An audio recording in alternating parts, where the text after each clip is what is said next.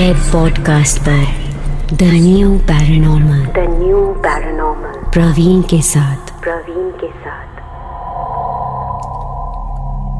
क्या आपके साथ भी ऐसा होता है कि आप रात को सोने जाते हैं और आपको ऐसा लगता है मानो जैसे कोई आपके शरीर पर हावी हो गया है। आप ना तो हिल पा रहे हैं और ना ही चाह कर भी आपके गले से कोई आवाज़ निकल पा रही है। इस कंडीशन को साइंटिफिकली प्रूव किया जा सकता है। पर कुछ लोग हैं जो मानते हैं कि इसका कनेक्शन उसके साथ भी हो सकता है, जो आप अपनी कल्पना में लाना भी नहीं चाहते हो। मेरा नाम है प्रवीण और आप सुन रहे हैं द न्यू न्यू पैरानॉर्मल जहाँ हम देश विदेश के ऐसे पैरानॉर्मल रिसर्चर्स से बात करते हैं, जिनका मानना है कि अगर पॉजिटिव एनर्जी है तो नेगेटिव एनर्जी भी आपके अगल बगल ही मौजूद है।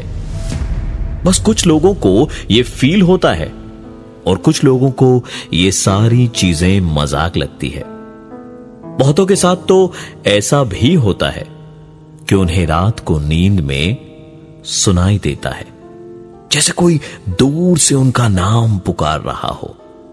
और इंसान नींद की हालत में उस आवाज़ का पीछा करते हुए एक ऐसी जगह पहुँच जाता है, जहाँ से उनका वापस आना शायद नामुमकिन सा हो जाता है। पश्चिम बंगाल में इसे निशी डाक के नाम से भी जानते हैं। ऐसे कई अनसुलझे राज पर से पर्दा हटाने के लिए।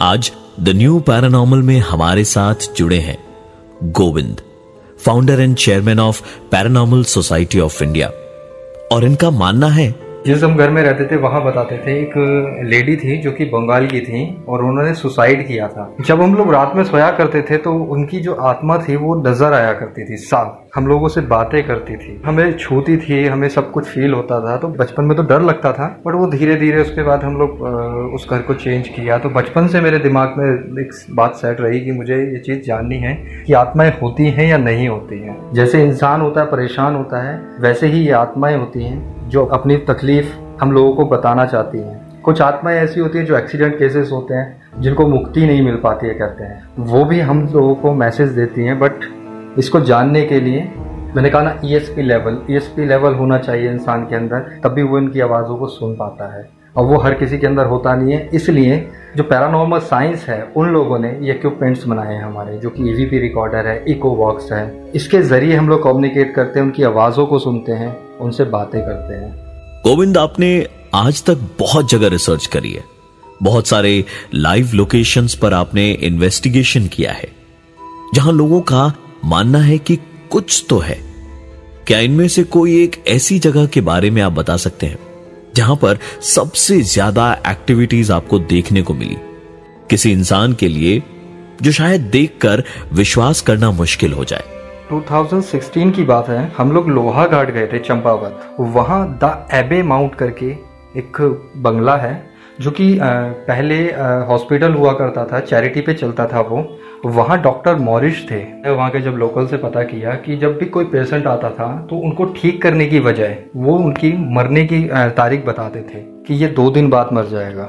और वही होता था, दो दिन बाद उसकी डेथ हो जाती थी। और जब भी जो इंसान मुक्ति कोठरी में गया, उसकी दो दिन के बाद डेथ हो जाती थी। धीरे धीरे जब लोगों ने जानने की कोशिश की उस चीज़ को, तब वो पता चला कि वो लोगों के दिमाग से खेला करते थे। मतलब इस तरीके से उनका मतलब ऑपरेशन किया करते थे कि वो इंसान आधा मरता था और आधा ज़िंदा रहता था। वो ये रिसर्च करना चाह रहे थे कि आत्मा आखिर जाती कहाँ है और कैसे निकलती है बॉडी से।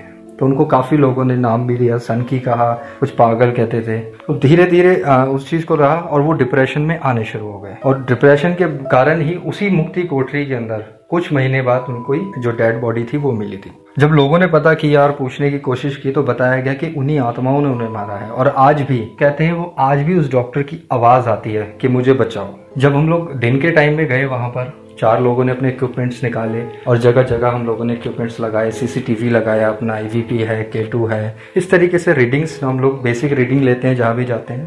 तो रीडिंग इतनी हाई थी हमारे के टू मीटर की, घोष मीटर की, कि वाक्य में हमें लग रहा था कि यहाँ कुछ तो हमें मिलने वाला है। अचानक क्या होता है कि जो मुक्ति कोठरी थी उसके पास में जाता हूँ। और उसमें एक खिड़की थी। उस खिड़की में से जैसे मैं झांकता हूँ तो वाकई में ऐसा मुझे सामने मेरी आँखों से मैंने देखा है कि वहाँ एक टेबल रखी थी। उस टेबल को कोई खींच रहा था। अपने साथियों को बुला के मैंने कहा कि मैं उनको दिखाता हूँ। जैसे उनको बुलाया तो वो स्टूल जो था, वो टेबल जो था, वो हिलना बंद हो गया अचानक उसके बाद हम लोगों ने फिर इन्वेस्टिगेशन करना शुरू किया, आगे की इन्वेस्टिगेशन बढ़ाई। रीडिंग्स हमें हाई मिलने लगी। हमारी फोटोग्राफी के अंदर जो एविडेंस थे, वो बिल्कुल वैसे आए। ऑब्स आ रहे थे नेगेटिव ऑब्स होते हैं। वो आने शुरू हुए हमारे। और हमारी एक वीडियोग्राफी थी। उस वीडियोग्राफी के अंदर व्हाइट कलर का एक एक शेडो था वो बार बार निकलता नज़र आ रहा तो लोहा घाट के अंदर मैं मानता हूँ कि बहुत ज़्यादा हमें एक्टिविटी मिली थी।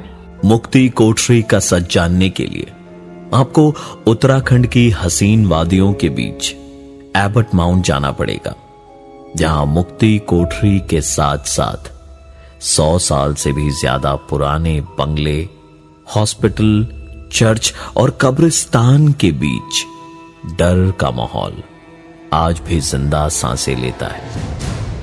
गोविंद आपके पूरे करियर में ऐसे कई वाक्य आपके सामने आए होंगे जब आपको लगा कि ज़िंदगी का अंत बहुत नज़दीक है। क्या किसी ऐसे वाक्य के बारे में आप हमें बता सकते हैं? आ, एक राजस्थान का था।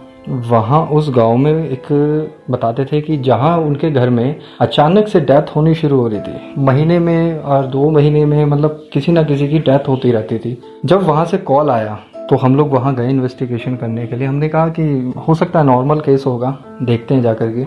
जब वहाँ गए थे तो वो उस घर का ही केस नहीं था, पूरे गाँव के अंदर ऐसा हो रहा था। उस गाँव के जब हमने इन्वेस्टिगेशन किया, बाहर जाके हम लोगों ने बेसिक रीडिंग ली, अपनी इक्विपमेंट्स हमने लगाए।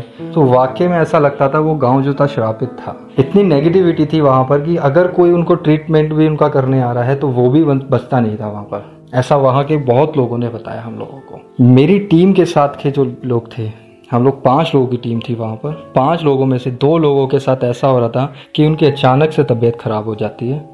और वो मिट करते हैं, उनको फीवर आ रहा है। अब मैं केस देखूँ या अपनी टीम को देखूँ? मतलब इतना घबरा गए थे कि अचानक हो क्या रहा है, कुछ समझ नहीं आ रहा था। जैसे तैसे करके हम लोग उस गाँव से निकले थे उसका उस केस को हमने उसी टाइम छोड़ दिया था। और उस गाँव से आने के बाद एक एक हफ़्ता लगा होगा वन वीक के अंदर वो दोनों ठीक हो गए थे, मेरी टीम और उनको अचानक ड्रीम आता है कि आप मतलब इस तरीके से ड्रीम आता है कि कोई कह रहा है कि अच्छा हुआ, वहाँ से आप निकल गए। तो ऐसे एक्सपीरियंस बहुत होते हैं हम लोगों के साथ। हम किसी लोकेशन पे जाते हैं तो वो एनर्जी हमसे कनेक्ट होती है, हमारे ड्रीम में आकर के हमसे बातें करती है, हमें बताती है। बहुत ऐसे केसेस हैं। जब भी हम भूत प्रेतों की बात करते हैं, या उनके एग्जिस्टेंस की बात होती है तो ज़िक्र होता है जिन का भी। फ्रॉम योर एक्सपीरियंस गोविंद क्या आप हमें बता सकते हैं कि आखिर ये है क्या?